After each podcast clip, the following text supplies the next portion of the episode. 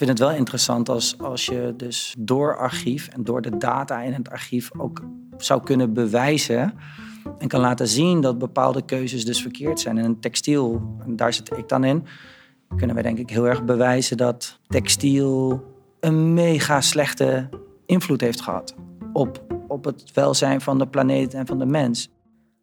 Wat moet er met de archieven van designers gebeuren? Wat wordt er wel voor de toekomst bewaard en wat niet? In deze podcast gaat Anne-Martine van Kesteren, conservator design bij Museum Boymans van Beuningen, in gesprek met ontwerpers en erven over wat het inhoudt om een ontwerparchief aan te leggen, bij te houden en de pijn die het doet wanneer een verzameling verloren gaat als niemand zich erover ontfermt. Nou ja, we zitten in mijn archief. Hier in, in Amsterdam. Uh, ja, het is wel, we zitten nu in een hele grote ruimte. En we hebben hier bijna 3000 vierkante meter en 50 mensen werken. En ja, 180 ontwerpers die met ons platform. Nee, 700 ontwerpers, 180 merken die met ons platform werken. Dat is enorm. Ja, ja, heel veel. Bore Akkersdijk begon als textielontwerper, werd vervolgens consultant, richtte een modelabel op dat werd een textiel annex softwarebedrijf en inmiddels ligt de focus op de digitale ontwerptool by Bora Create. Het begon 14 jaar geleden met een fascinatie. Nou, je wordt geboren, je wordt gewikkeld in textiel en dan ben je de rest van je leven in aanraking met textiel. Er is niks wat we meer gebruiken. Het zit heel dicht op de huid, het is heel dicht bij je. Het is altijd om je heen. Maar vooral iets waar we echt totaal niet over nadenken we denken er pas over na als het een product in, in combinatie met een product. En eigenlijk niet eens het product, maar in combinatie met een merk. Dus het, de marktmerkwaarde daaromheen. En dan gaan, gaan, gaan mensen er pas iets van vinden. En dat is ook wat ze. Dus je bedoelt, bedoelt zelfs te zien met textiel niet eens meer. Je ziet alleen het merk, maar er zit eigenlijk. Weet je, het ja, je, staat, ja, je staat niet op en zegt van: Oh, ik ga vandaag mijn katoen aantrekken. Of oh, ik heb echt een tof nieuw polyester shirt. Hmm. Nee, het is een soort van, oh, ik heb een nieuwe Nike hardloopshirt en daar ga ik nu in hardlopen. En dan voel ik me alsof ik Olympisch kampioen kan worden. Want dat heeft Nike mij verteld. En ik denk dat dat me fascineerde. Dat je zoiets van, hé, hey, maar je hebt door het gebruik van textiel... en dus in die in eerste instantie ook fascinering voor dan mode en wat dat allemaal deed. Maar dat werd steeds meer van, oh wacht even, het is zoveel groter dan mode. Het is waar we op zitten, waar we in slapen, waar we alles. Borre ging zelf textiel maken en begon met het ontwerpen van textielcollecties voor grote merken. Maar in eerste instantie was het gewoon dat ik het productieproces ging induiken en dat ik het interessant vond wat voor garens daaruit kwamen en wat die garens deden. En dat eigenlijk een deel van de functionaliteit al in de draad zat. Ja. En dan ging ik onderzoeken wat de machines deden. En dan zat een ander deel van de functionaliteit zat in de constructie van de machine en de dialoog die je had met de machine. En als je daar dan in ging, dan kon je beslissingen nemen. Nou, deze fiber wel, deze niet. Dit is sustainable, dit niet. Dit werkt lang, dit niet. Toen merkte ik op een gegeven moment dat ik voor nou, handenvol de grootste merken ter wereld allemaal one-offs had gemaakt. En allemaal kunstwerken en allemaal schouderklopjes had gekregen. En in alle media stond van Fast Company en Wired. Want hij bracht textiel en technologie samen. En dat ik dacht, shit, maar hoe ga ik hier een business van maken? Hij kwam in contact met Arnoud Haverlag, tegenwoordig CEO van Bijborre. En hij had verschillende techbedrijven al opgezet. En hij had gewoon software as a service, een van de eerste partijen die dat deden in Nederland. En hij zag dat en hij zei van ja, ik zie het eigenlijk veel meer als TAS, Textile as a Service. Dus al die innovaties, hoe kunnen we die delen? Hoe kunnen we dat opschalen? Hoe kunnen we dat toegankelijk maken? En toen kwam al snel... Hij, hij bracht dat idee van een platform eigenlijk. Zeker. Oh ja, nee, 100 procent. Toen ik zei, ja, nee, maar is... Uh, een van de grootste industrieën ter wereld die niet gedigitaliseerd is. En hij zo, wat? Want ja, dat begreep hij niet. Dat het, ja. Nee, maar ja, textiel is dit jaar meer dan duizend miljard omzet. Wat best wel is. Um, maar textiel is al opgeschaald sinds begin 19e eeuw. Het zijn stoommachines. Het zijn de, exact. dus meer machines, meer mensen. En dat heeft het gedaan. Computers kwam pas in, in de jaren tachtig. Toen was de textielindustrie al wereldwijd. En toen zat het al in Azië en toen, zat het al, toen was het al helemaal uit elkaar getrokken. En het was al in de lage loonlanden. En ze hebben het efficiënt gemaakt met andere stappen. En over het algemeen hadden ze zoiets van: hé, hey, maar als ik iets goeds heb, ga ik dat niet vertellen. Want dat is mijn USP. Terwijl in de digitale wereld meteen al heel erg duidelijk werd: wacht eventjes, we gaan alles wat we goed doen open source maken. Gaan we met z'n allen daaraan bouwen en dan wordt het beter. En open source heeft ons natuurlijk gebracht met waar we nu zijn met het internet en alles. Maar dit, dat gedachtegoed, die is nooit gebruikt nee. in de textielwereld. Ze gingen samenwerken, maakten collecties en er kwam een droom uit. De kleding werd verkocht in Dover Street Market in Tokio. Maar iets voelde niet goed. En toen hadden we wel zoiets van: oké, we staan op het allerhoogste podium. Iedereen ziet ons. We worden groter, maar eigenlijk gebeurt er precies wat ik niet wil wat er gebeurt. Want we worden onderdeel van het systeem. En dat systeem was dat de buyers, nou, merken, eh, winkels betalen eigenlijk heel slecht. De buyers die zeggen, wij wouden een showcase maken. En alles wat de showcase was, zeiden ze, ja, dat verkoopt niet goed. Dus kan het ook in het zwart en kan het simpel. Dit eraf, dat eraf. Exact. Dus, we hadden, dus dat wringde helemaal. Dus ik had, ik had daar echt zoiets best wel een krenk, omdat we er wel gewoon, ja, celebrities liepen erin. Het had wel zo dat ego-gevoel van, oh, je bent iets fucking vets aan het doen.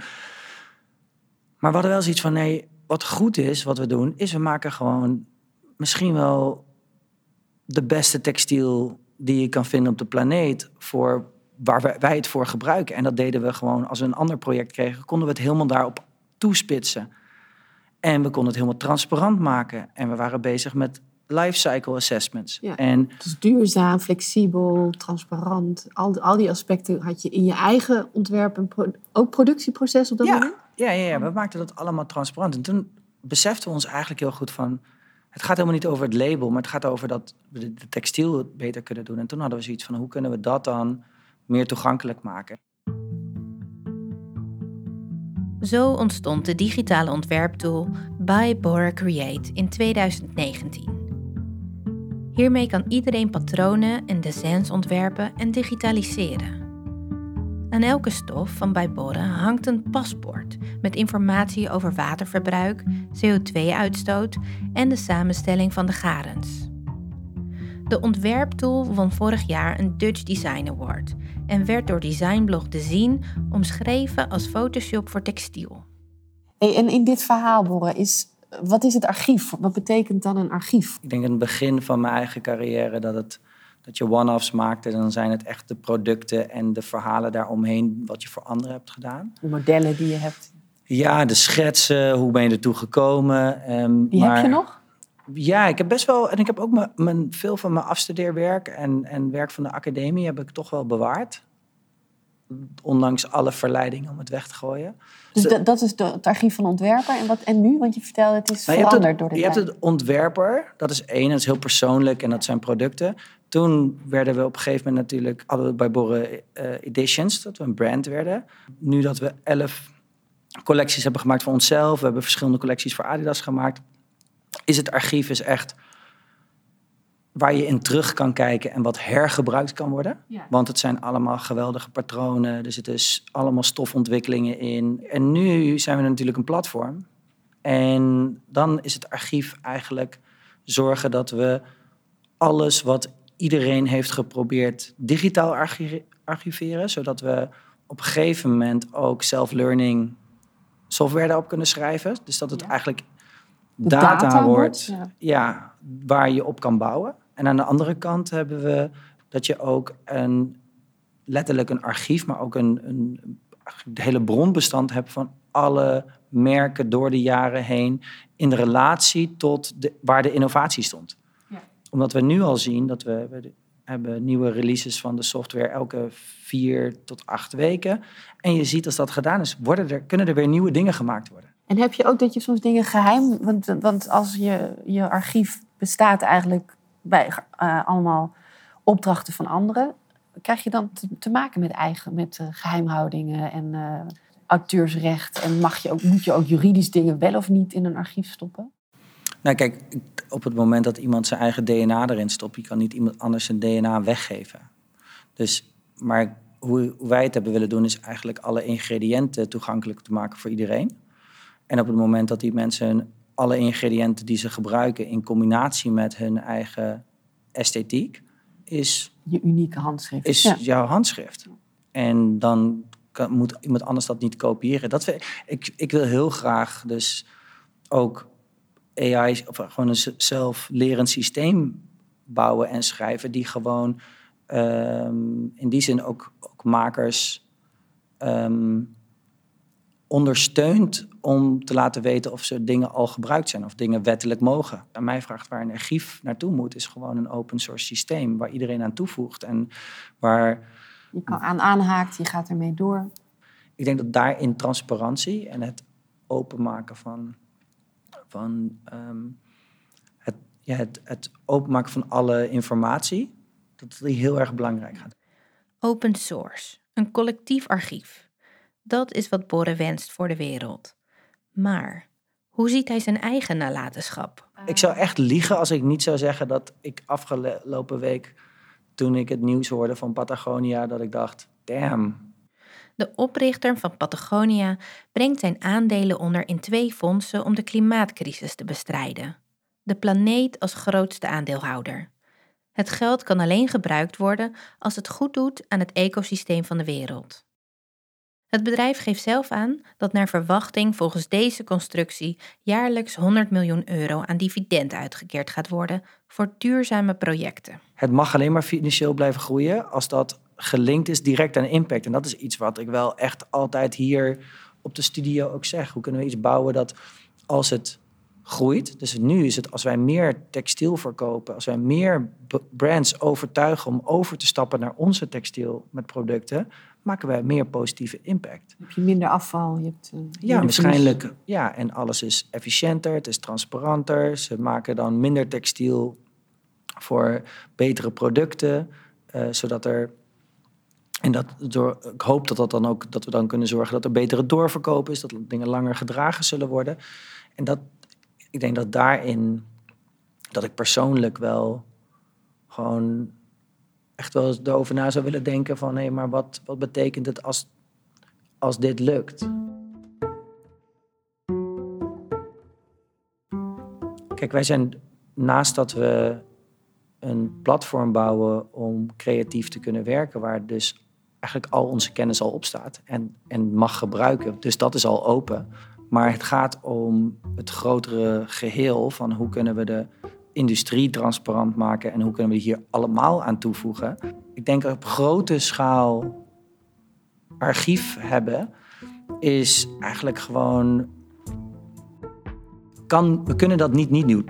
Dat je gewoon precies welke innovatie, welk moment, welke groei, Wat veroorzaakt wel- wat oorzaak heeft. En er zijn in, we hebben hier iemand werken uit Tunesië en er is gewoon een hele generatie in Tunesië doodgegaan aan het plukken van eh, organisch katoen. Wat gezien werd als, oh, supergoed organisch katoen. Maar dan mochten bepaalde dingen niet meer gebruikt worden. En toen kwamen al die fibers kwamen in hun longen. Zijn echt hele generaties doodgegaan. Dus ja, en dan denk je dat op, op de spreadsheet ziet het eruit dat we nu iets goeds doen. Dus een archief voor jou zou, is wel eigenlijk iets wat in een digitale wereld aanwezig is. Ja, ik denk niet dat je, het, dat, je dat nog kan uitsluiten. Sterker nog, ik, ik vind gewoon dat het... Het is, als je de wereld wil vastleggen, dan wordt dat ge- gedaan door technologie. Niemand zou toch zeggen gewoon... Zullen we eventjes debatteren over het feit dat we tien slimme mensen gaan neerzetten... die de kennis van de wereld hebben, of het internet?